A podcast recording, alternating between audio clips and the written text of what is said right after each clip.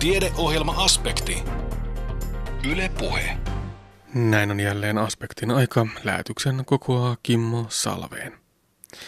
Lähetyksen aluksi puhutaan hitsauksesta. Ne väittävät nimittäin, että hyvä hitsari on kuin Rembrandt. Tutustumme myös hetkisovellukseen, joka on luotu hengellisen elämän tueksi.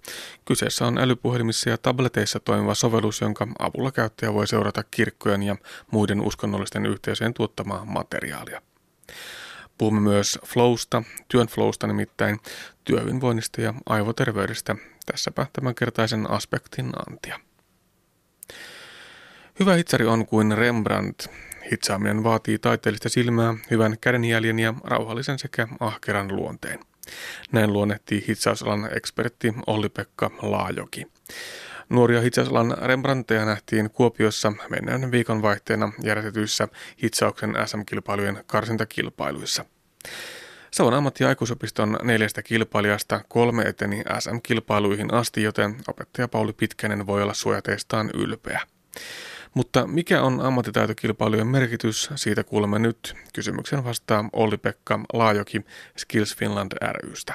No, no kun tuota, seuraa tuota, kansainvälistä kilpailutoimintaa, nyt esimerkiksi Lillen Euroopan mestaruuskilpailut muutama viikko sitten.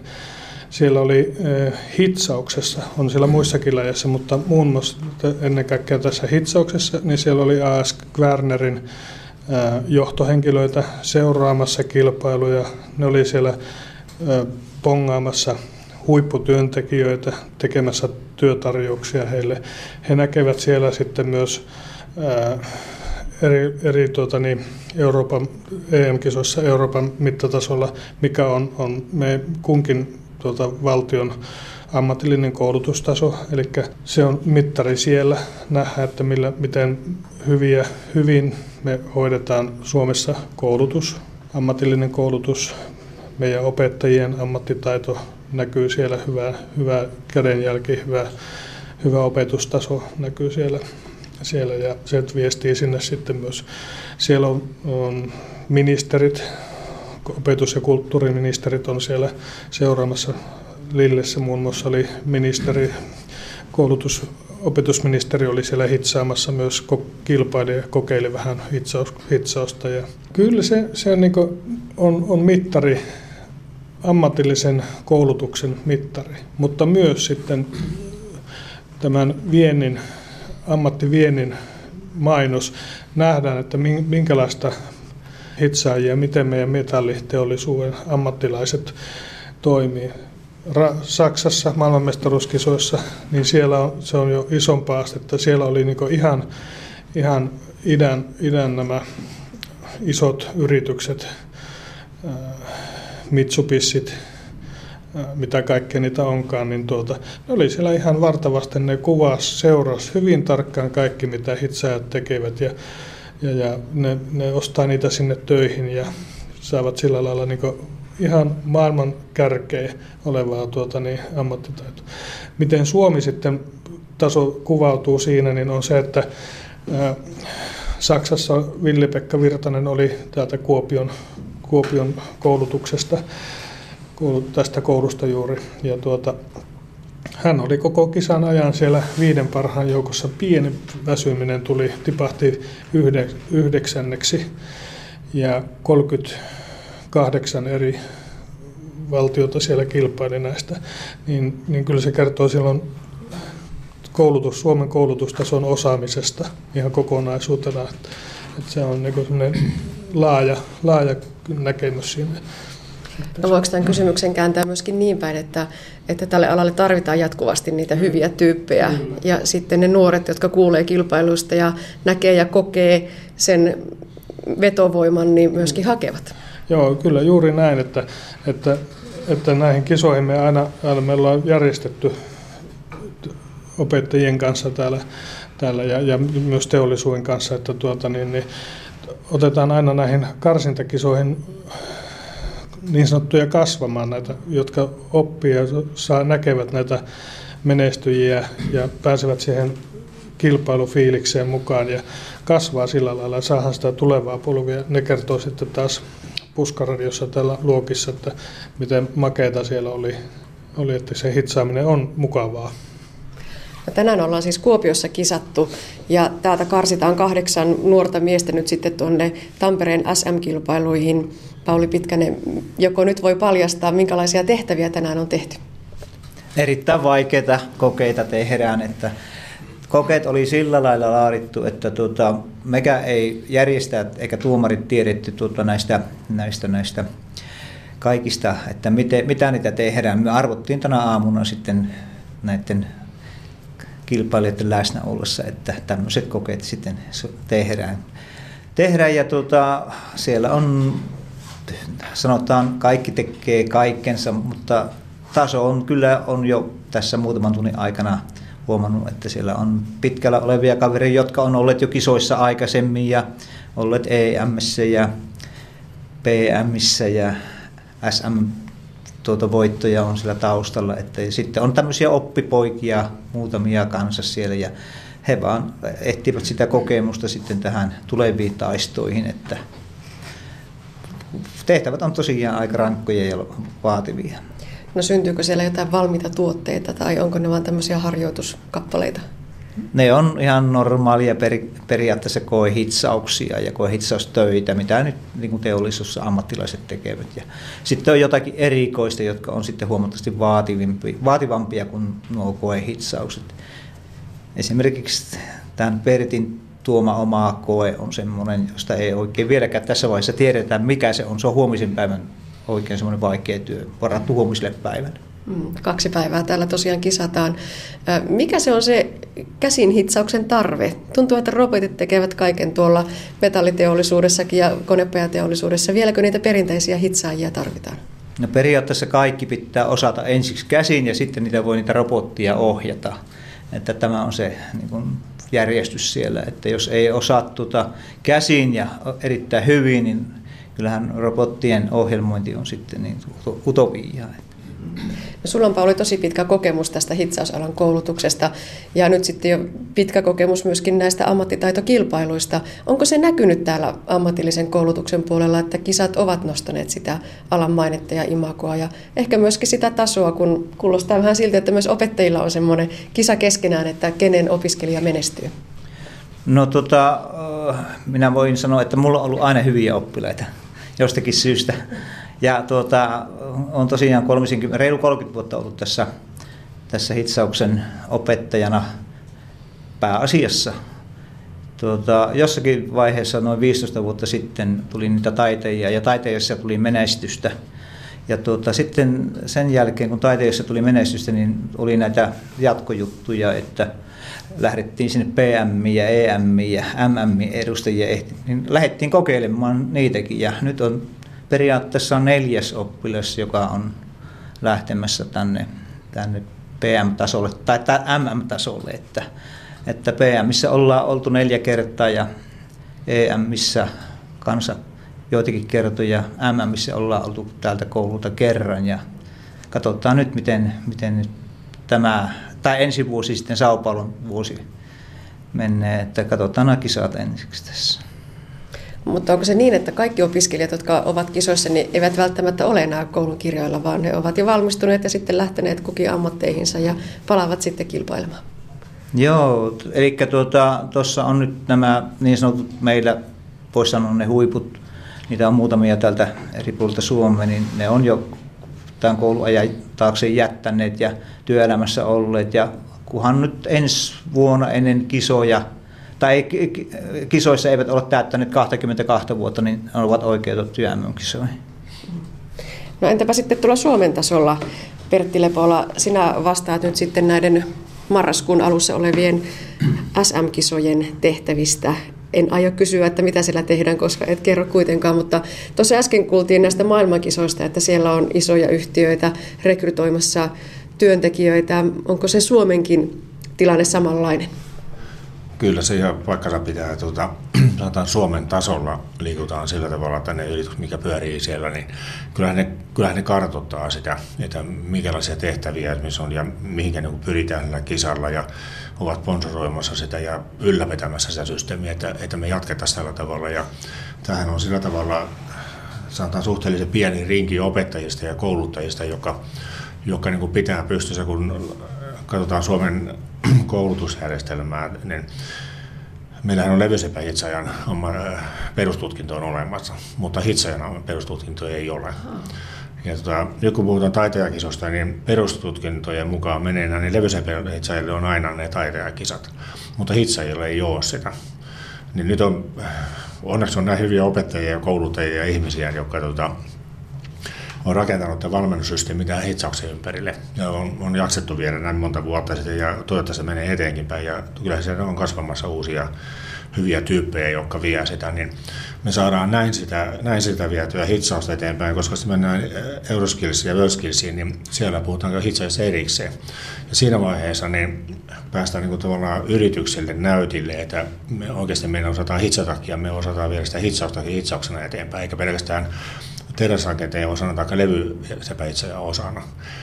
Niin, tota, että kyllähän se on ihan selkeästi oli nähtävissä, kun Suomessa laitettiin niin IV-projekti, eli tämä kansainvälisen hitsajatason koulutusohjelma otettiin käyttöön peruskoulutasolle.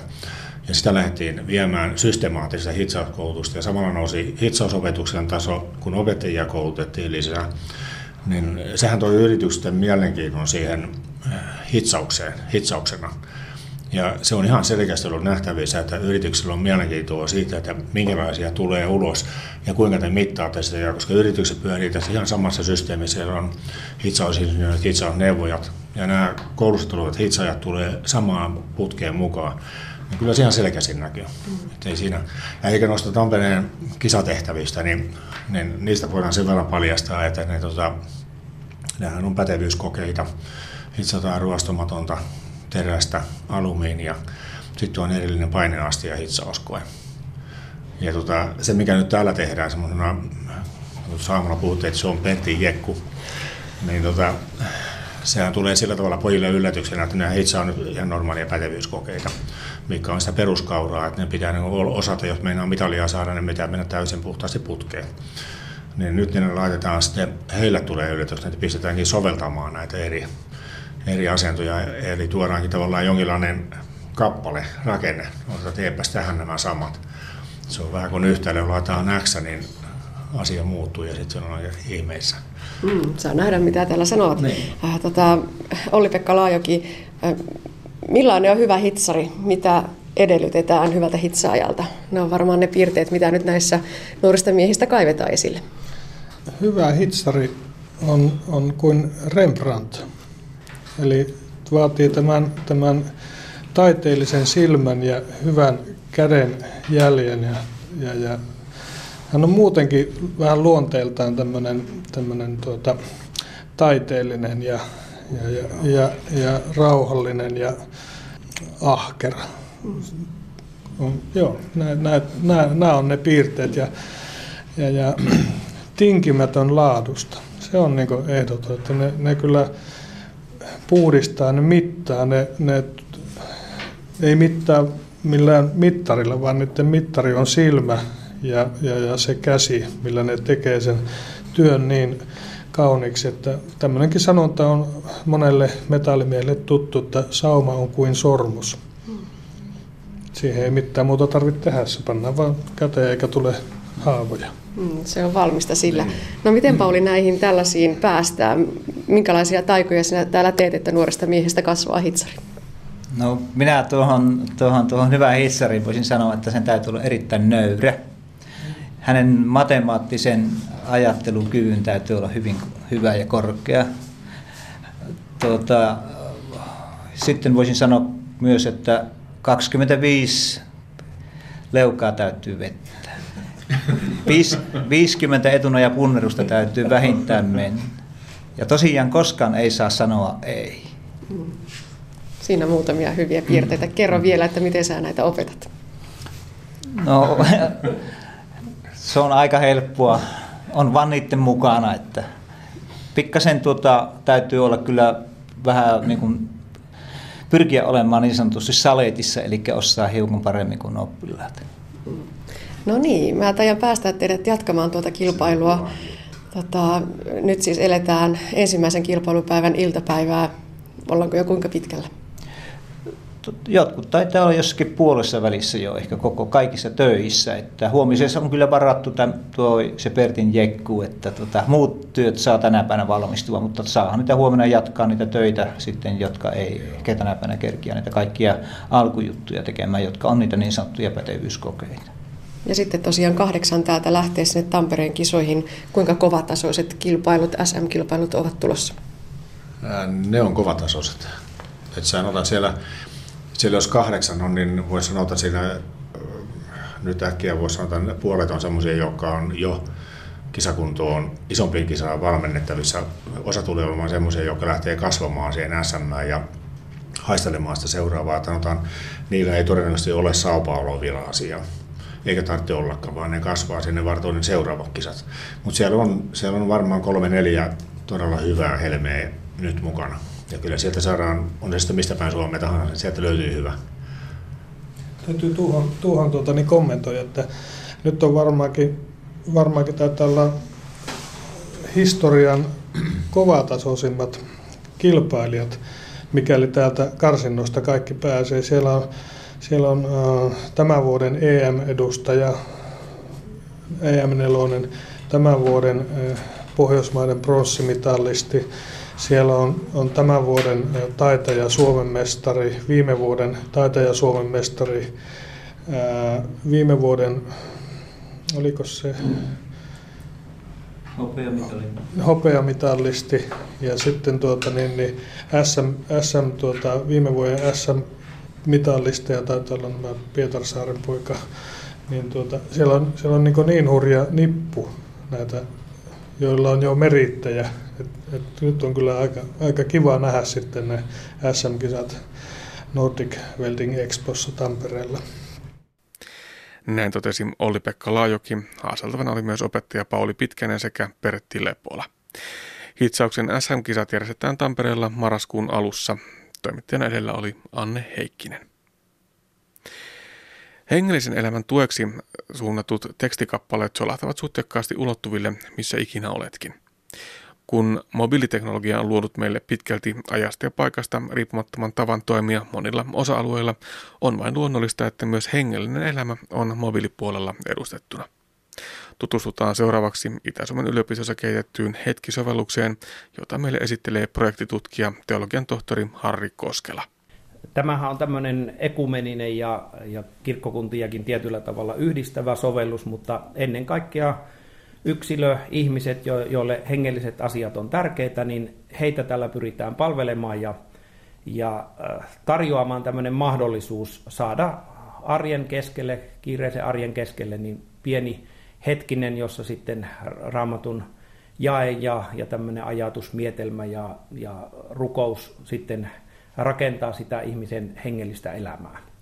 Miten tärkeää se on, että näille eri kirkollisille toimijoille – luodaan tällaisia mahdollisuuksia olla voimakkaammin ihmisten arjessa mukana? No ainakin luterilainen kirkon, kirkkohallitushan on tässä rahoittajana ja, ja sitten tämä on myös EU-rahoitusta kahden vuoden hanke ja 500 000 euroa rahaa suurin piirtein tässä on, niin, niin siinä suhteessa pyrkimyksenä on käyttää nämä hyödyllisesti niin, että, että se palvelee eri, eri kirkkokuntia ja, ja koko tätä yhteiskuntaa, yhteiskunnan kulttuuria, että tässä jotkut vastustaa, ettei tämmöiseen EU-rahoja tai yhteiskunnan rahoja voi käyttää, mutta itse näen, että uskonnollisuus, kirkkokunnat, ihmisten usko on niin paljon mukana kuitenkin tuolla arjessa, että, että sitä voi ajatella kulttuuriksi, jota ollaan tätä kautta sitten tarjoamassa semmoinen alusta, johon sitten kukin tämmöinen uskonnollinen yhdyskunta tai kirkkokunta niin sisältöjä antaa omalle viiteryhmälleen niin kirkko on myöskin yhteiskunnallinen toimija sitäkin kautta hyvin vahvasti ihmisten arjessa monellakin tapaa. Millaisen siteen tai linkin tämä ohjelma sitten luo yksittäisen käyttäjän ja vaikkapa kirkon välille?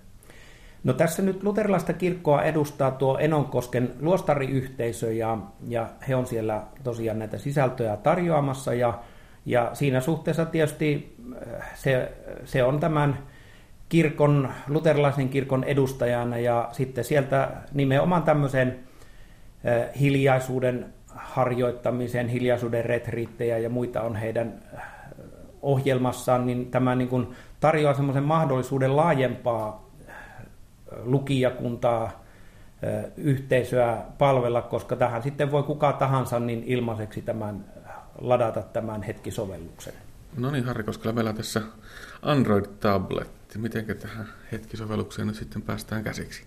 Joo, tässä näytöllä on ladattuna tuo hetkisovellus, eli senhän pystyy jokainen lataamaan ilmaiseksi tuolta Google Playsta, ja tähän tämä on jo valmiiksi ladattu, ja tässä on symbolina tämmöinen tiimalasi, jota sitten kun painetaan, niin sieltä alkaa näkyä näitä kanavia tässä tapauksessa, kun nämä on jo tilattu. Mutta jos olisi ensimmäistä kertaa tilaamassa, niin tässä kysyttäisiin, että mitä kanavia haluat tilata, ja täällä on sitten neljä, neljä kanavaa, jotka, jotka voi tilata. Aivan. Ketäs kaikkia täällä on sisällön tuottajina sitten käytännössä? Sisällön tuottajina on tällä hetkellä neljä tuottajaa, eli Enonkosken luostariyhteisö, jonka kanssa ollaan oikeastaan jo semmoisen vajaan vuoden verran tätä kehitelty, niin he oli tämä ensimmäinen sisällön tuottaja ja sitten on helluntaiherätyksestä aikamedia ja ortodoksinen kirkko on mukana ja sitten tämmöinen yhteiskristillinen latauspaikka, joka on Suomen Raamatun lukijan liiton kanava. Aivan, täällähän näkyy nyt siis osaan vain huutaa, Enonkosken luostariyhteisö, Säröjen sanoma, helluntai herätys, ortodoksen kirkon kalenteri, sitten tämä mainittu latauspaikka ja ihaninta ihmisessä, joka on tuolta helluntai herätyksen suunnalta. Mm, hyvin monenlaista sisältöä löytyy. Joo, kyllä on, on semmoista monipuolista ja tämä on niin tämän sovelluksen rikkaus, että tässä on pyritty juuri siihen, että että me niin kuin tämän hankkeen puitteissa tarjotaan tämmöinen alusta, johon sitten sisällöntuottajat tuottaa juuri sitä sisältöä, joka palvelee heidän näitä viiteryhmiään. Miten hyvin tämä on otettu tuolla sisällön tuotantopuolella vastaan? Miten paljon sieltä löytyy nyt sitten aikaa ja innostusta tätä projektia kohtaan? Nämä on hyvin eri tavoilla muodostunut nämä sisällöt, että Enonkosken luostariyhteisössä on useita vapaaehtoisia kirjoittajia, jotka on lähtenyt talkoilla – sisältöjä tekemään ja on ollut varsin innostunutta.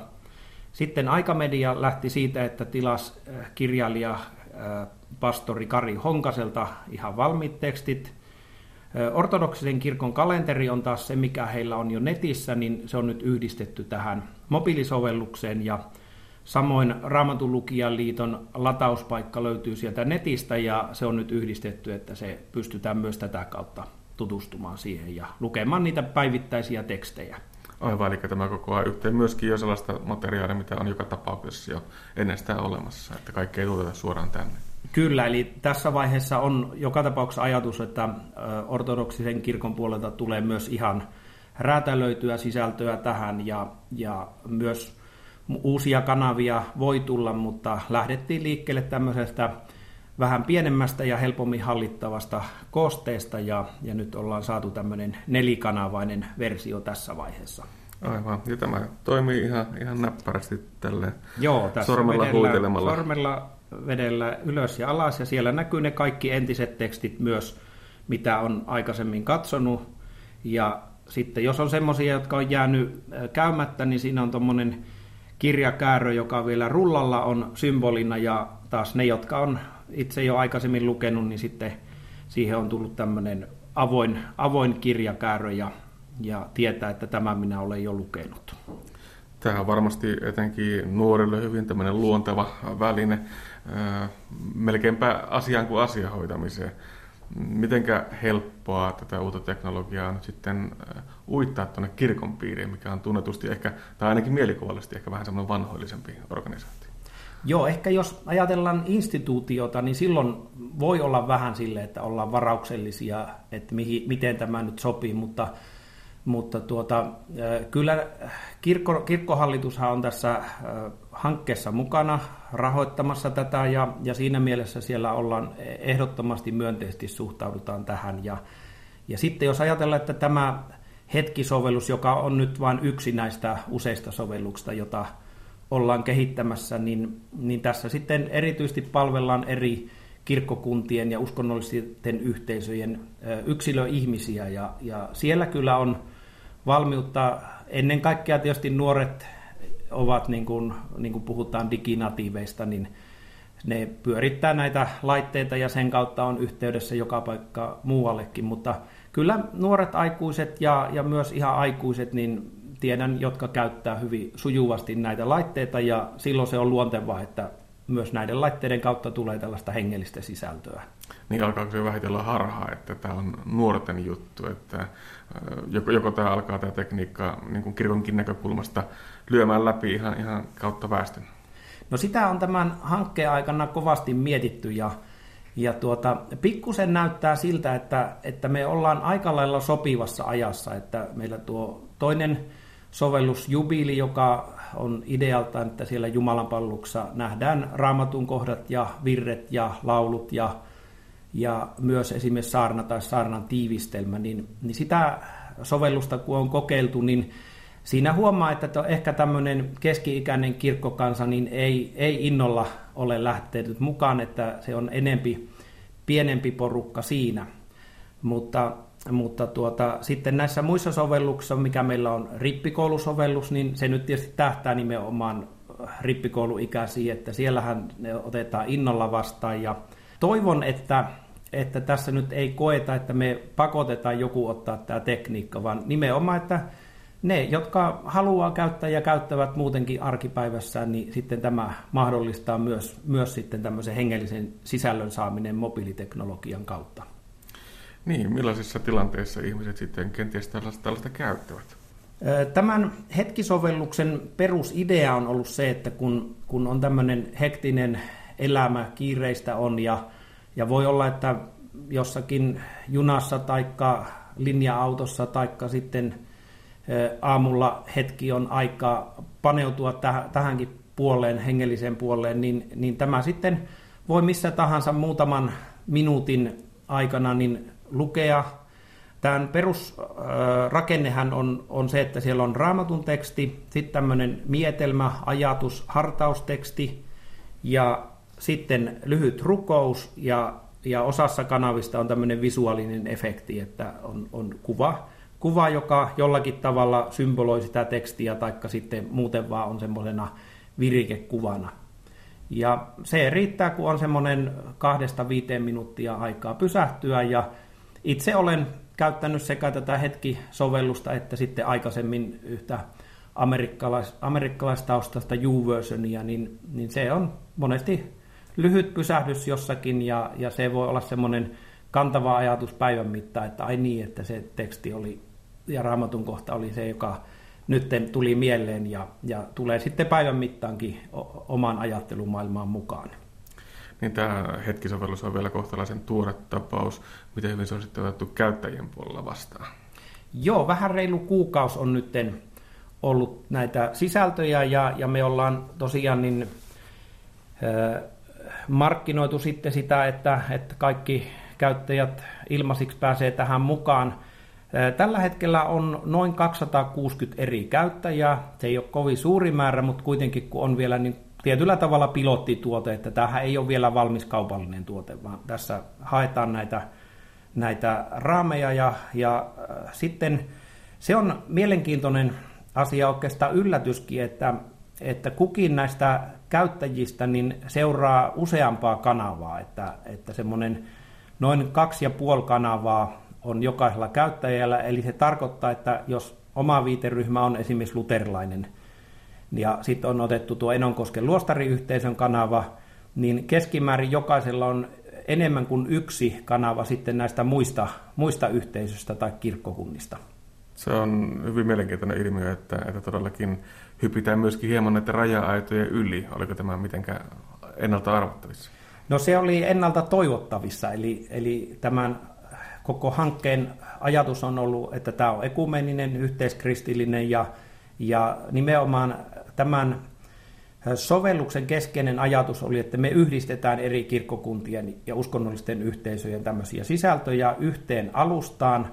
Sinällähän tämä ei ole mitään uutta, uutta niin kuin tietoteknisesti, mutta nimenomaan tämä oli uutta, että me saadaan yhteen sovelluksen useilta kirkkokunnilta sisältöjä. Ja, ja tavoitteena oli nimenomaan tämä, että sitten kun sieltä on se oman viiteryhmän kanava löydetty, niin sitten katsotaan, että mitä täältä muista, viiteryhmä, muista kirkkokunnista uskonnollista yhteisöstä löytyy.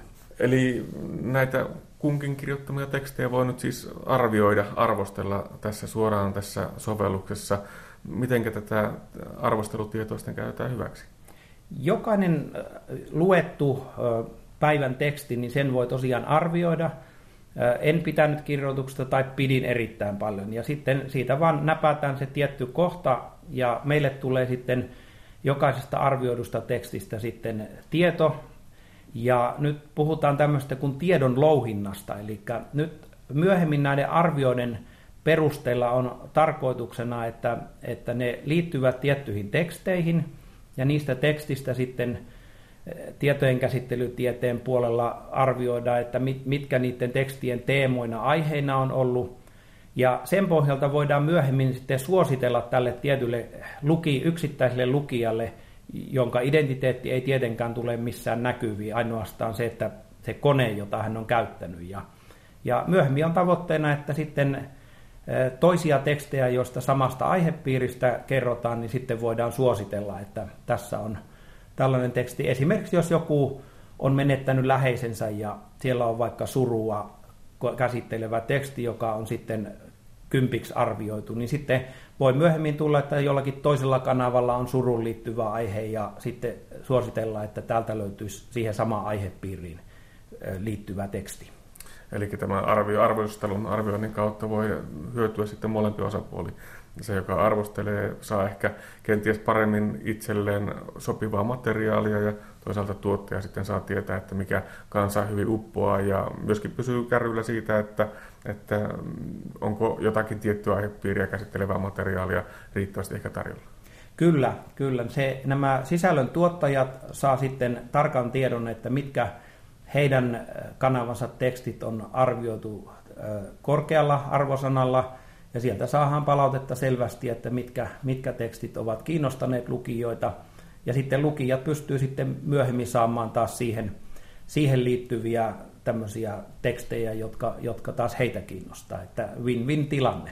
Onko käyttäjille tullut sitten suusanneista palautetta siitä, että, että miten tämä sovellus ihan käytännössä toimii? Joitakin henkilöitä olen tavannut, jotka on hetkisovellusta käyttänyt ja, ja ihan myönteisesti on suhtauduttu ja, ja koettu, että se, se antaa semmoisen – lisäelementin omaan, omaan tämmöiseen päivittäiseen hengelliseen elämään. Sitten on tullut tuosta ihan hetkisovelluksen kautta olla erittäin kiinnostuneita palautteesta, niin sieltä pystyy lähettämään suoraan palautetta, niin on, on jonkin verran tullut tämmöisiä lyhyitä mainintoja, jossa on kiitelty, että tällaista olen juuri odottanut, että kiitos, että olette tehneet tämmöisen. Että kyllä ihan, ihan palautetta, myönteistä palautetta on tullut jo, jonkin verran. Niin onko tässä tarkoitus rakentaakin tällaista kaksisuuntaista linkkiä, jonka kautta sitten voidaan keskustella puolia toisiin? Joo, seuraava vaihe tässä, tämähän on nyt pilottivaiheessa ja ollaan saatu perustoiminnallisuus kuntoon tuolla Android-alustalla, eli siinä mielessä tämä ei vielä ole kaikkiin kännykköihin ja tabletteihin tarjolla. Eh, iOS-versio kyllä iPadin ja, ja iPhone on tulossa ihan, ihan lähiviikkoina. Kun eh, jatke, jatko kehitetään tätä hetkisovellusta, niin siinä on nimenomaan ajatuksena, että sitten tälle eh, taustayhteisöille, uskonnolliselle yhdyskunnalle, kirkkokunnalle voipi lähettää suoraan viestiä, ja tälläkin hetkellä se mahdollisuus on, niin kuin, että sähköposti suoraan hetkisovelluksesta saadaan sähköpostiin lähettää niin kuin viesti, mutta Myöhemmin on ehkä ajatus vielä, vielä semmoiselle suoremmalle vuorovaikutukselle, että voisi vaikka rukouspyyntöjä lähettää taikka, taikka jonkinlaisia kysymyksiä. Että, että siihen päin ollaan kehittämässä sovellusta. Nyt on koossa jo siis jubilipassi, riparipassi, erilaisia mobiilipelejä seurakuntien nuorisotyön puolelle ja tämä hetkisovellus. Vieläkö jatkoa luvassa? Oikeastaan tässä on jo olemassa semmoinen versio kuin mobiilikatekismus, jota ollaan yhdessä tuo, tuonne Afrikan suuntaan tekemässä, että siellä, siellä on mahdollista tutustua katekismukseen ja, ja sitten jollakin tavalla kommentoida niitä sisältöjä. Ja, ja sitten toivomuksissa on ollut myös tämmöinen hautausmaasovellus, eli eli olisi mahdollista niin syöttää jonkun sukulaisen nimi ja sitten tämän sovelluksen kautta sitten voitaisiin hautausmalta löytää se paikka, mutta se, se oli tässä alussa sen verran haastavaa, että, että siihen ei vielä lähdetty. Tämän hankkeen puitteissa ei varmasti uusia sovelluksia tule, mutta uutta hanketta on tarkoitus saada, jossa sitten voidaan näistä entisistä tehdä kaupallisia sovelluksia ja sitten uusia pilottisovelluksia lisätä. Niin tämä on verrattuna poikkitieteellinen hanke tässä. Sotketaan nyt sitten uskonto- ja tietojenkäsittelytiede aivan, aivan tyystin. Miten helppoa näitä yhteistyökanavia on ollut yliopiston sisällä luoda? No oikein hyvin on, eli tähän on lähtöisin enemmän tuolta tietojenkäsittelytieteen puolelta. Ja, ja tuota, sitten teologia tietysti on luontevasti mukana, koska, koska on kysymys tämmöisistä hengellisistä teologista sisällöistä, että, että ihan, ihan hyvin ollaan yhteistyössä oltu, mutta puoli ja toisin nimenomaan haasteena on, että ymmärretään se toisen tieteen alan sanastoa ja, ja mulle koodaaminen oli hyvin vierasta, niin on tietysti joutunut vähän perehtymään, mistä koodaamisessa on syvemmin kysymys. Ja sitten tietysti myös tietojenkäsittelytieteen ihmisten on tarvinnut vähän perehtyä, että mitä, mitä esimerkiksi Suomen uskonnollinen kenttä on, miten kukin kirkkokunta vaikuttaa, että mille kirkkokunnalle minkäkinlainen sovellus sopii. Että, että siinä mielessä on ollut varsin helppo olla yhteistyössä, mutta samalla se on totta kai haastavaa. Mutta pelkästään siitä, että yliopisto olisi valitettu tuotekehityksen veturiksi, niin tässä ei ole kyse, tähän liittyy myöskin tutkimusta tämä aihe ympärille. Joo, tähän liittyy tutkimusta. Tietysti tässä vielä on mainittava, koska tämä Euroopan sosiaalirahaston hanke, niin tavoitteena on Pohjois-Karjalaan saada työpaikkoja, eli sillä tavalla Pohjois-Karjalaista yhteisöä tuetaan tämän hankkeen kautta. Mutta sitten erittäin tärkeä elementti, kun ollaan yliopistohankkeessa, niin tehdään tutkimustyötä tämän puitteissa. Ja, ja tässä on meneillään lähes kymmenen gradua. Meillä on yhteinen työpaja Helsingin yliopiston graduopiskelijoiden kanssa ja, ja sitten Itä-Suomen yliopiston teologiaopiskelijat – ja sitten kaksi väitöstä liittyy tähän hankkeeseen ja kolme postdoc-tutkimusta, että, että kyllä tässä tutkimuksellinen elementti on todella tärkeä. Näin siis projektitutkija, teologian tohtori Harri Koskela Itä-Suomen yliopistosta. Ajatus virtaa selkeänä ja kirkkaana, mieli on keskittynyt ja läsnä tässä ja nyt. Ulkopuolinen maailma hämärtyy taustalle ja työ etenee sutjakkaammin kuin koskaan. Käsi ylös, kuinka monen arkityö tuntuu tältä. Kyseessä on flow-ilmiö eli virtauskokemus, joka tuntuu olevan muodissa monellakin elämän eri saralla. Työelämässä flow on sitä, että kun omat kyvyt ja työn haasteet kohtaavat, toteaa projektipäällikkö Petri Kallio Itä-Suomen yliopiston koulutus- ja kehittämispalvelu Adukatesta.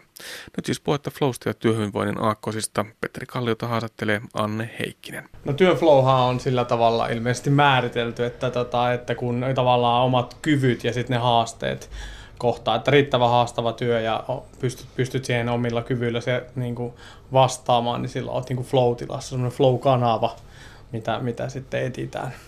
No onko se flow jotain sellaista, että sitä niin kuin heti itse huomaa, että no nyt tässä on flow? Vai voiko sitä työtä tehdä ja se sujuu hyvin ja jouhevasti ja ilman, että niin kuin oikein tiedostaakaan, että mitä flowta nyt on menneillä? No ei sitä tarvitse tiedostaa, että nyt mulla on flow päällä, mutta tota, kyllä se huomaa, että tavallaan että ajatus, ajatus luistaa loistaa, tiedostamaton mieli toimii siihen, siihen taustalle sa- samaan aikaan, että kun vaikka teet Sä voit löytää flow mistä vaan. Sä voit löytää sen vaikka kirjoittamistyöstä, lukemisesta. Sä voit löytää sen vaikka käyt kuuntelemassa hyvää konserttia.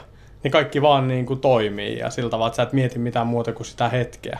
Että oikeastaan silloin sä oot flowssa. Siitä on myös tutkimuksia, että joku lämmin tunne jossain, jossain rinnassa ihan niin kuin fyysisesti, että nyt tämä homma toimii, mutta ne on hyvin, hyvin, tota, hyvin semmoisia tutkimuksia, mihinkä nyt en ehkä hirveästi niin kuin, ottaisi ehkä kantaa, mutta, mutta jotkut saattaa tuntea ihan fyysisestikin, että nyt tämä homma niin kuin, toimii. No onko se flow ihan semmoinen tieteellisesti tutkittu, selitettävissä oleva ilmiö? On se. Sitä on, sitä on tutkittu, tutkittu kyllä aika paljonkin ja si, siitä on paljon dataa, että se on kyllä ihan tieteellisesti tutkittu. Psykiatrit, psykologit ovat tutkineet tätä jo 70-luvulta eteenpäin erilaisissa koeasetelmissa. No voiko sitä flowta lähteä tavoittelemaan vai pitääkö sitä tavoitella, että onko silloin tehokkaampi ja pystyvämpi, kun saavuttaa sen flown siinä omassa työssä? Kyllä silloin on tehokkaampi ja pystyvämpi ja sitähän pystyy etsimään sitä flow-kanavaa. On paljon erilaisia tekniikoita, millä, millä sä voit analysoida vähän, että koska sä oot siellä flowssa ja sitten ehkä, ehkä palata niihin myöhemmin, ja to, että vaikka tämmöisessä työtehtävässä mä saavutan flown paremmin. Esimerkiksi yksi hyvä on, että vaikka laittaa kännykän herättämään vaikka, vaikka kolme neljä kertaa päivässä, ja sitten kun se kännykkä herättää, niin kirjoitat vihkoa ylös, että miltä nyt tuntuu, että onko mä lähelläkään sitä flowta ja kirjoittaa samalla, mitä mä oon myös tehnyt. Ja sitten jos sä vaikka viikon ajan teet tätä, niin sä voit palata, että minkä tyyppisissä kohdissa mä oon ollut lähempänä sitä flowta. Ja ehkä sitten tuunata sitä työtä vähän siihen suuntaan, että, tota, että tulisi enemmän semmoisia hetkiä, tiloja, mitä musiikkia mä oon kuunnellut, että mä pääsen sen flowhun. Että on ihan mahdollista. Hmm, eli siis on olemassa sellaisia kikkoja, joilla se flow voi saavuttaa? Kyllä, t- tällä tavalla just, että jokaisessa on hyvin yksilöllistä, että joku tarvii tämmöisen kivan tilan, missä, missä tehdä töitä, joku tarvii hyvää musiikkia, joku voi tehdä sitä bussissa sen flown. Mm. Että sitä pitää vaan etsiä sieltä ja analysoida, että koska, koska se on se mun, mikä kellon aika, koska se voisi olla. Että pystyy ihan, pystyy. No mutta ensimmäinen semmoinen flown olemassaolon edellytys mahtaa olla se hyvä työ, hyvä työpaikka. Mitä siltä vaaditaan? Hyvä työpaikka. No hyvältä työpaikalta vaaditaan tietysti, no jos puhutaan tietotyöläisistä, niin on tietysti kolme, kolme ehkä perusasiaa, mitkä on nämä autonomia, että sä saat itse päättää, mitä sä teet, miten sä teet, kenen kanssa sä teet. Sitten tämä oman työn hallinta, että sä osaat sen duunin ja sulla on mahdollista myös kehittyä siinä. Ja sitten kolmas, kolmas ehkä mun mielestä tärkein, mitä, mitä itsekin kysyn joka päivä, kun lähden töihin, että miksi mä menen sinne. Mikä on mun työn merkitys ja miksi, miksi mä menen töihin. Ja se on aina mun mielestä hyvä kysästä silloin tällä, että miksi minä menen aamulla töihin. Nämä kolme kun on balanssissa, niin sieltä alkaa löytymään semmoinen taas semmoinen sisäisen motivaation niin kuin kanava. Ja sen jälkeen ei tarvi enää mitään muuta motivaatiota.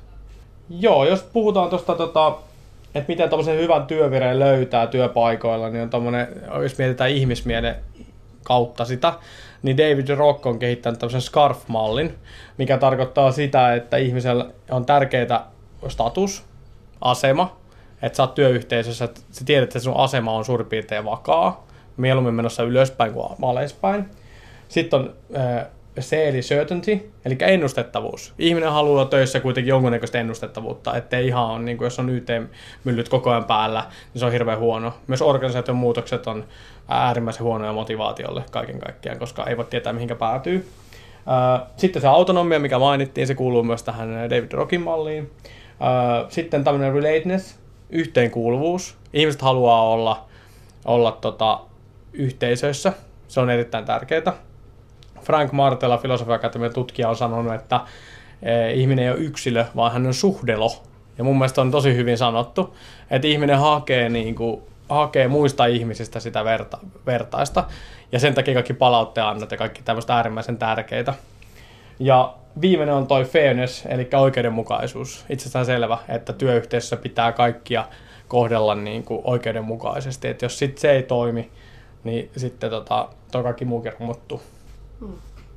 Onko se työn vaativuus ehkä semmoinen unohdettu asia, että se, että me ollaan vireessä ja pystytään parhaimpaan, niin tarvitsee sitä, että joku vähän potkii persauksille ja kokee sen, että en selviä ihan sillä normaali rutiinisuorituksella, vaan pitää vähän ponnistella ja pinnistellä. No se voit varmaan ihan oikeassa. Se ehkä liittyy eniten tuohon tohon osaamiseen ja tavallaan kun meet pikkusen ulos sieltä mm, mukavuusalueelta, vähän epävarmuusalueelle, niin siellä on myös paljon kehittymistä. Että, että sinne pitää useammin uskaltaa mennä. Ja sitten jos sulla on hyvä esimies, joka tukee tämmöistä, että pääsee kokeilemaan turvallisesti, niin silloinhan se pystyy oppimaan. Ja silloin tulee kokemus tästä, että mä pystyn kehittymään omassa työssä. Kaikki ihmiset haluaa kehittyä asioissa. Ei se välttämättä ole työelämä. Se voi olla, että jos vaikka harrastaa viulunsoittoa tai huilunsoittoa, niin haluaa olla parempi. Ihmiset haluaa olla myös työssään parempia ja sitten työpaikan pitää pitää pystyä luomaan semmoinen tota, ilmapiiri, että tämmöistä työssä kehittymistä niin tuetaan aidosti. Mm, ja pitää olla se usko omaan kykynsä vielä oppia. Jos ajattelee, että minä en, niin aika pään seinää iskemistä se sen jälkeen taitaa olla. Kyllä, se vaatii sitten taas niin kuin oma, oma itsensä muuttamista, että ja on kahdenlaisia mindsetteja oikeastaan, on semmoinen be good mindset ja sitten on be better mindset. Ja be good mindset mittaa oikeastaan suoritusta, omaa suoritusta muihin, että riittää kun on riittävän hyvä johonkin toiseen. Be better on sitten, että itseensä vertaa sitä. Että, ja sitäkin pystyy muuttamaan. se ei tule automaattisesti. Suomalaiset ehkä on vähän enemmän niitä be good mindsetteja, mutta tota, sitä on mahdollista sitäkin siirtää sitä ajattelumallia. Että esimerkiksi, että miten mä suoriudun tänään tästä haastattelusta, ja sitten be good, niin tota, ihminen varmaan vertaisi vertaisi, että, no, että Henkka Hyppönen olisi tehnyt tästä tosi hyvää, mutta mä olin ihan surkea. Mutta, mutta Be Better menee kotiin ja miettii, että tässä meni nämä asiat hyvin, nämä asiat meni huonosti, että mitä mä teen ensi kerralla paremmin. Enkä vertaakaan siihen Henkka Hyppöseen. Hmm. Kamala on verrata Henkka Hyppösen, joka on ehkä niin kuin vähän ammattimaisempi tässä hommassa. No Kyllä. No miten sitten, mikä voi tuhota sen hyvän työvireen tai estää pääsemästä flow-tilaan? No sitten oikeastaan noin kolme, kolmen asian, jos niitä estetään, mutta sitten, sitten tietysti on semmoiset asiat, asiat, että niin kuin yleisesti työilmapiirissä niin semmoinen niin valittamisen ilmapiiri, että valitetaan koko ajan kaikesta. Mm, semmoinen ihan suuttumus, että jos suuttuu, kiroilee, on vihainen, niin se kanssa tappaa sitä. Ja sitten tämmöinen että oma, oma vastenmielisyys, että ilmastaa sitä, että mä en ole tyytyväinen tähän asiaan. Niin siinä on kolme kyllä aika varmaa semmoista niin oikein, oikein semmoiset tuomiopäivän ratsastajat. Että näitä kolmea kun viljelee, niin varmasti lähtee hyvä, hyvä fiilis työpaikalle.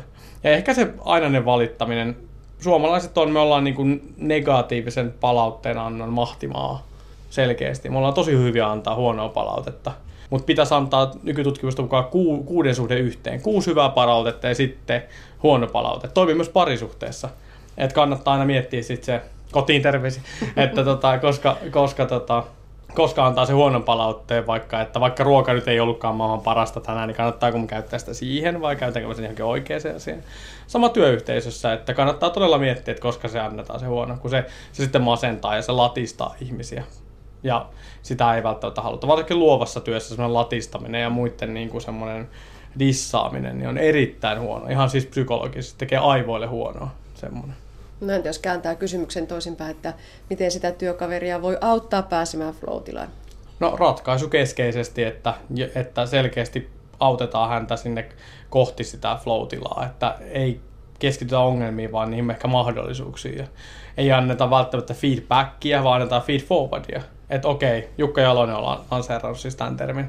Eli jos peli on huono ollut Venäjää vastaan, niin se on ollut huono. Eihän se, kyllähän ne pelaajat tietää, mutta miten mennään eteenpäin? Et mietitään se seuraava, että ammattilaiset työelämässä tietää, että tämä nyt ei mennyt hyvin ja sitten ei tarvitse jauhaa. Miten me tehdään ensi kerralla paremmin, eli sitä be better mindsetia sinne myös työyhteisöihin. No entä sitten, voiko se flow kääntyä itse itseään vastaan, että jos se työelämä ja työpäivä on sitä, että haetaan vaan flowta ja koitetaan kaikin mahdollisin keinoin päästä siihen virtauksen tilaan, niin voiko sitä seurata jotain ei niin hyvää? Joo, ky- kyllä varmasti. Ei varmaan koko aikaa pysty olemaan flow-tilassa, eikä, eikä ole tarkoituksenmukaistakaan. Että tota, se, se on ihan, ja jos puhutaan vaikka tuosta intohimosta ja muusta tämmöistä asiasta, niin kyllähän, kyllähän se voi polttaa loppuun. Et eihän se, kyllähän se on ihan selvä juttu, että, että Bee Geesin esimerkiksi tämä tota, päälaulaja oli aina sitten näiden levytyssessioiden jälkeen niin hoitolossa. Et kyllä se on mahdollista, mahdollista sitten kävi vähän rauhoittumassa aina puoli vuotta ennen kuin seuraava levytyssessio alkoi. Et kyllä, sitä pitää, kyllä sitä pitää sitä positiivistakin stressiä, sitä eustressiä, mikä tavallaan tulee tästä flow-tilasta, niin kyllä sitäkin pitää vähän välillä rajoittaa. Ei ole tarkoitus niin kuin, koko ajan flow-tilassa. Ihminen ei pysty myöskään olemaan koko ajan flow-tilassa. Näin siis projektipäällikkö Petteri Kallio Itä-Suomen yliopiston koulutus- ja kehittämispalvelu Adukatesta. Jatketaan vielä tuossa samassa aihepiirissä. Tuossa edellä Petteri Kallio mainitsikin jo Enka Hyppösen nimeltä. Hyppönen kävi Kuopiossa eläköön työseminaarissa puhumassa työnteosta ja siitä, miten työ pysyy miellyttävänä tai jopa intohimon kohteena. Anne Heikkinen jatkaa. Kuinka se tehdään esiintyjänä? No joo, vi- viimeksi mä tuohon vastasin yhden kirjan verran. Että pitää kiteyttää lyhyesti. Niin jos yhtä asiaa pitäisi opettaa ihmisille, jotka tekee julkista esiintymistä, niin läsnäolo on kyllä sellainen, jonka kautta avautuu aika muu moni asia. Et sehän on itse asiassa kaikista vaikeinta paineisessa tilanteessa, että pitää huomio siinä tehtävässä, koska ajatukset joko lähtee karkailemaan tai sitten toinen vaihtoehto on se, että ne lukkiutuu kokonaan, johon on olemassa hermostollisia ja neurologisia syitä. Ja, ja jos, jos miettii sitä, että olisi läsnä olevampi ja, ja tota karismaattisempi, niin, niin näitä ominaisuuksia kehittymällä se kyllä syntyy. Mutta ei sitten saa halveksua myöskään substanssipuolta, että olisi hyvä tietää jotain asiasta, mistä puhuu. No mitä tekemistä hyvällä esiintymisellä ja työelämällä on keskenään? No, työelämähän on aika paljon esiintymistä nykyään. Et jos miettii, että, että jopa tieteessäkin, niin, niin hyvin harvoin siellä yksin enää mitään tehdään. Ja vaikka se nyt niin luontaisesti ehkä ei ole esiintymistä, se on vuorovaikuttamista joka tapauksessa, jos on aika lailla perus, samat perussäännöt kuin oikeastaan vaikka kymmenelle tuhannelle tai miljoonalle ihmiselle esiintymisessä. Et sitten vaan mitä isompaan koko luokkaan mennään, mitä enemmän on medioita välissä, tai mitä tarkoitan sitä, että tehdään vaikka kameralla tai tehdään äänen kautta, tai mitä isompi se sali on, niin sen yksinkertaisemmaksi ja, ja sitten taas jollain tavalla niin kuin helpommissa palasissa sulateltavaksi se viestin pitää, pitää lopulta muotoutua.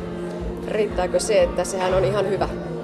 No ei se riitä koskaan. Että se, se, se on ihan, ihan karmein vaihtoehto. Että itse asiassa tämä ihan hyvä, se on sellainen niin suomenkielinen sanonta, joka on kaikista ärsyttävin, koska eri puolilla Suomea se tarkoittaa eri asioita. Että, että niiden ihmisten kanssa, jonka mä pyörin, niin ihan hyvä on, ihan niin kuin, se on vain ystävällinen tapa sanoa, että täyttä paskaa tai keskinkertaista. Ja sitten joillekin ihan hyvä, niin kuin on olemassa paljon suomalaisia insinöörejä, että ihan hyvä on vahvin ilmaisu, mitä ne on käyttänyt. Tässä kohtaa on jo tapahtunut ihan käsittämättömän paljon heidän mielestään positiivisia asioita. Mutta sitten jos mä mietin työn intohimoa ja, ja, tota, ja noin yleisesti ottaen työn mielekkyyttä, niin mun mielestä ihan hyvä ei riitä. Ei, ei pidä mennä ylilaatuukaan, mutta, mutta se, että tehdään puutuneesti ja väsyneesti, eikä tehdä sellaisella pieteetillä töitä, että siinä alkaa niin kuin tulla eroja ja, ja välejä, että ollaan jopa niin kuin yksityiskohtaherkkiä joidenkin pienten asioiden kohdalta, niin silloin se on mun mielestä, silloin työnteosta alkaa tulla mielenkiintoista. Jos tunnistaa itsessään sen, että intohimo on kadonnut työnteon suhteen, niin miten se voi löytää uudelleen? No yksi, yksi keino on se, että asettuu sellaiselle alueelle, missä alkaa oppia uudestaan. Et se intohimon käsite on sinänsä vähän vaarallinen, että jos ajatellaan, että sekin on tällainen niin kuin euforinen puskeva voima, Mä, mä en näe, että intohimo on se. Että, intohimo on joku voimakas tahto, mutta sitten se pitäisi kääntää mun mielestä oppimiseksi. Että jos tekee työtään intohimoisesti, niin mulle siihen aina liittyy se, että se ihminen pyrkii parantamaan sitä päivittäin. Ei polttamaan itseään loppuun siinä, vaan niin, että, oppii koko ajan. Ja tämä ei oikeastaan onnistu millään muulla tavalla kuin niin, että asettautuu tilanteisiin, josta on pakko oppia tai niistä on, niin kuin, on pakko oppia niistä tilanteista, että yleensä selviytyy jos puhutaan vielä siitä johtamisesta, josta tänään on puhetta, niin miten sitä intohimoa saa puskettua omiin alaisiin? No oikeastaan samalla keinolla, että järjestää tilaisuuksia, missä ihmisellä on mahdollisuus kasvaa ja, ja oppia siinä omaa työtä tehdessä. Yksi sellainen niin kuin erittäin hyvä esimiehen ohje on myös se, että oppii tuntemaan ihmisensä niin, että tietää, että, että missä ne on parhaita, mistä ne on luontaisesti motivoituneita. Että, että yrityksen saattaa olla yksi päämäärä ja sitten pitää tehdä strategisia tekoja päästäkseen sinne.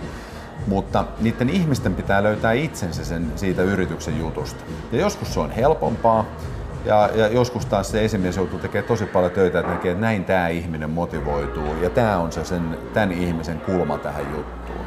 Ja, ja silloin jaksaa tylsätkin työpäivät, jos kokee, että tämä on jotenkin merkityksellistä tämä työn tekeminen. No mistä se esiintyjän oma intohimo löytyy ja kumpuaa, kun tehdään hyvin erilaisia juttuja? Onko se erilaista intohimoa? Ei, en mä usko. En mä, mulla, mulla intohimo kumpuaa oppimisesta ihan pelkästään. Sen takia esimerkiksi nyt koe, että mä oon edes esiintyä, että mä teen televisiota harrastuksekseni, mutta, mutta työhön liittyy kyllä esiintyminen, mutta mä aina lopetan duunit siihen pisteeseen, kun mä huomaan, että mä en mene enää eteenpäin. Et sen takia mä olin seitsemän vuotta televisiosta pois, koska mä koin, että mä en juuri enää kehity ja sitten oli aika hypätä, hypätä ihan toiselle toimialalle ja rakentaa uusura ja ja tota, nyt sitä voi tehdä harrastukseen ja kokee, että nyt siitä oppii taas jotain, kun tehdään vähän eri tavalla. Näin siis Henkka Hyppönen. Eläkön työseminaarissa vieraili myös työterveyslaitoksen tutkimusprofessori Kiti Müller, joka kertoi aivoystävällisestä työstä. Millaista kutinaa on aivokutina? Se on se positiivisella, positiivisessa tilanteessa se on sitä, että ajatus kulkee ja ideoita ja oivalluksia syntyy ja on aikaa myös nautiskella niistä oivalluksista ja kehitellä niitä eteenpäin. No onko työ hyvää aivokutinaa? Työ on erinomaista aivojumppaa ja aivokutinaa silloin, kun se on mitotettu sillä tavalla, että ihmisellä on välillä aikaa myös ajatella, mitä hän on tekemässä. Niin, jos puhutaan siitä aivoystävällisestä työstä, millaista se on? Kyllä mun mielestä siinä aivan keskeistä on se, että sen vauhti ei ole niin kova ja nopea ja kiivastahtinen, ettei ihminen ehdi ajatella. Eli kaikessa työssä olisi hyvä, että ihminen ehtii suunnitella sitä työtään ja myös ajatus on koko ajan mukana siinä, mitä on tekemässä. Et jos se menee liian sellaiseksi rutiininomaiseksi ja pakkotahtiseksi, niin silloin siitä kyllä pikkuhiljaa alkaa kadota ilo. No mitä hyötyä aivotutkimuksesta voi olla työelämän kehittämiselle? Mielestäni työelämän tarpeisiin tehtävä aivotutkimus on eroaa perustutkimuksesta siinä, että siinä koko ajan pitää pitää mielessä tavallaan tämä yhdistelmä aivotyö suhteessa työhön ja työn vaatimuksiin ja erityisesti se tarjoaa uusia eväitä tähän niin sanottuun kognitiiviseen ergonomiaan, eli siihen, miten aivojen tiedonkäsittely pitää ottaa huomioon, kun työn sisältöä suunnitellaan. Toinen asia, mitä, missä se mielestäni hyödyttää työelämää, on se, että saadaan uusia keinoja ja menetelmiä tutkia, miten se aivojen fysiologia ja aineenvaihdunta jaksaa ja venyy erilaisissa tilanteissa suhteessa työtahtiin, työaikoihin ja näin poispäin. No millä tolalla meillä Suomessa on aivotyön johtaminen? Sanoisin, että hyvin monissa paikoissa on havahduttu tämän asian tärkeyteen ja koko ajan ollaan menossa parempaan suuntaan. Minun mielestäni nyt se itse asiassa isoin haaste taitaa olla tämä, että on havahduttu ja ymmärretään, että asia on tärkeä ja miten sitten saadaan, jos tuntuu siltä, että liian kovalla vauhdilla aivotyötä tehdään, niin miten sitä tahtia saadaan tavallaan rauhoitettua. Ja sitten tämä itsensä johtaminen siinä, että jos on kovin väkkärän muodissa tottunut olemaan, niin miten pääsee siitä pyristelty, miten pyristelee siitä pois? Tämän päivän työelämä vaatii koko ajan aina vain enemmän. Voiko omia aivoja virittää? Omia aivoja voi virittää hyvin monella tavalla joka tarkoittaa sitä, että aivot pitää siitä, että tekee monipuolisesti erilaisia asioita. Eli jos on tämmöinen, voisiko sanoa, istumatyöläinen tai henkilö, joka ei tee kovin fyysisesti aktiivista työtä, niin silloin kannattaisi varmaan esimerkiksi viritellä niitä välillä vaikkapa itselle mielekkäällä taukoliikunnalla. Jos on sitten tilanne, että ei kauheasti yleensä tarvitse käsiänsä käyttää, niin nikkarointi voi olla hyvä vaihtoehto. Joskus ihan erilaisten, erilaiset elämykset, taidenäyttelyssä käyminen, elokuvien katseleminen, musiikin kuuntelu, hirveän monella tavalla voi niitä aivojaan viritellä ja kyllähän se työkin niitä virittää silloin, kun on aikaa keskittyä ja paneutua asioihin. Ja tämä uuden oppiminen työssä on muuten erittäin hyvä aivojumppaa, mutta se pitää olla sisään rakennettu siihen työhön. Osaksi sitä työn kuvaa se jatkuva uuden oppiminen, ettei se ole, että yhtäkkiä menee kaikki uusiksi. Yksi uusista aivotyön tutkimusavauksista on yhdessä ajatteleminen. Mitä se on? Yhdessä ajatteleminen varmaan tarkoittaa erityisesti nyt sitä, että ihmiset on yhdessä miettimässä ääneen jotain, vaikkapa uutta tapaa tehdä joku työ tai jotain uutta tuotetta, palvelumallia. Ja siinä on kysymys siitä, että jokainen ihminen tuo oman osaamisensa ja oman näkökulmansa kautta yhteiseen keskusteluun nämä erilaiset ajatukset ja ideansa. Ja tässä on aika mielenkiintoista se, että, että myös se, että minkälaisessa vireys- ja viritystilassa ihminen on tällaisessa tilanteessa, on, on otettava huomioon. Jos ajattelee, että siinä on joku ihminen ihan väsynyt ja, ja pitkän työviikon lopussa yrittää virittäytyä yhdessä ajatteluun, niin ei se ollenkaan suju niin hyvin kuin silloin, kun kaikki on riittävästi levänneet. No voiko aivotutkimuksen kannalta todeta yksikantaan, että eläköön työ?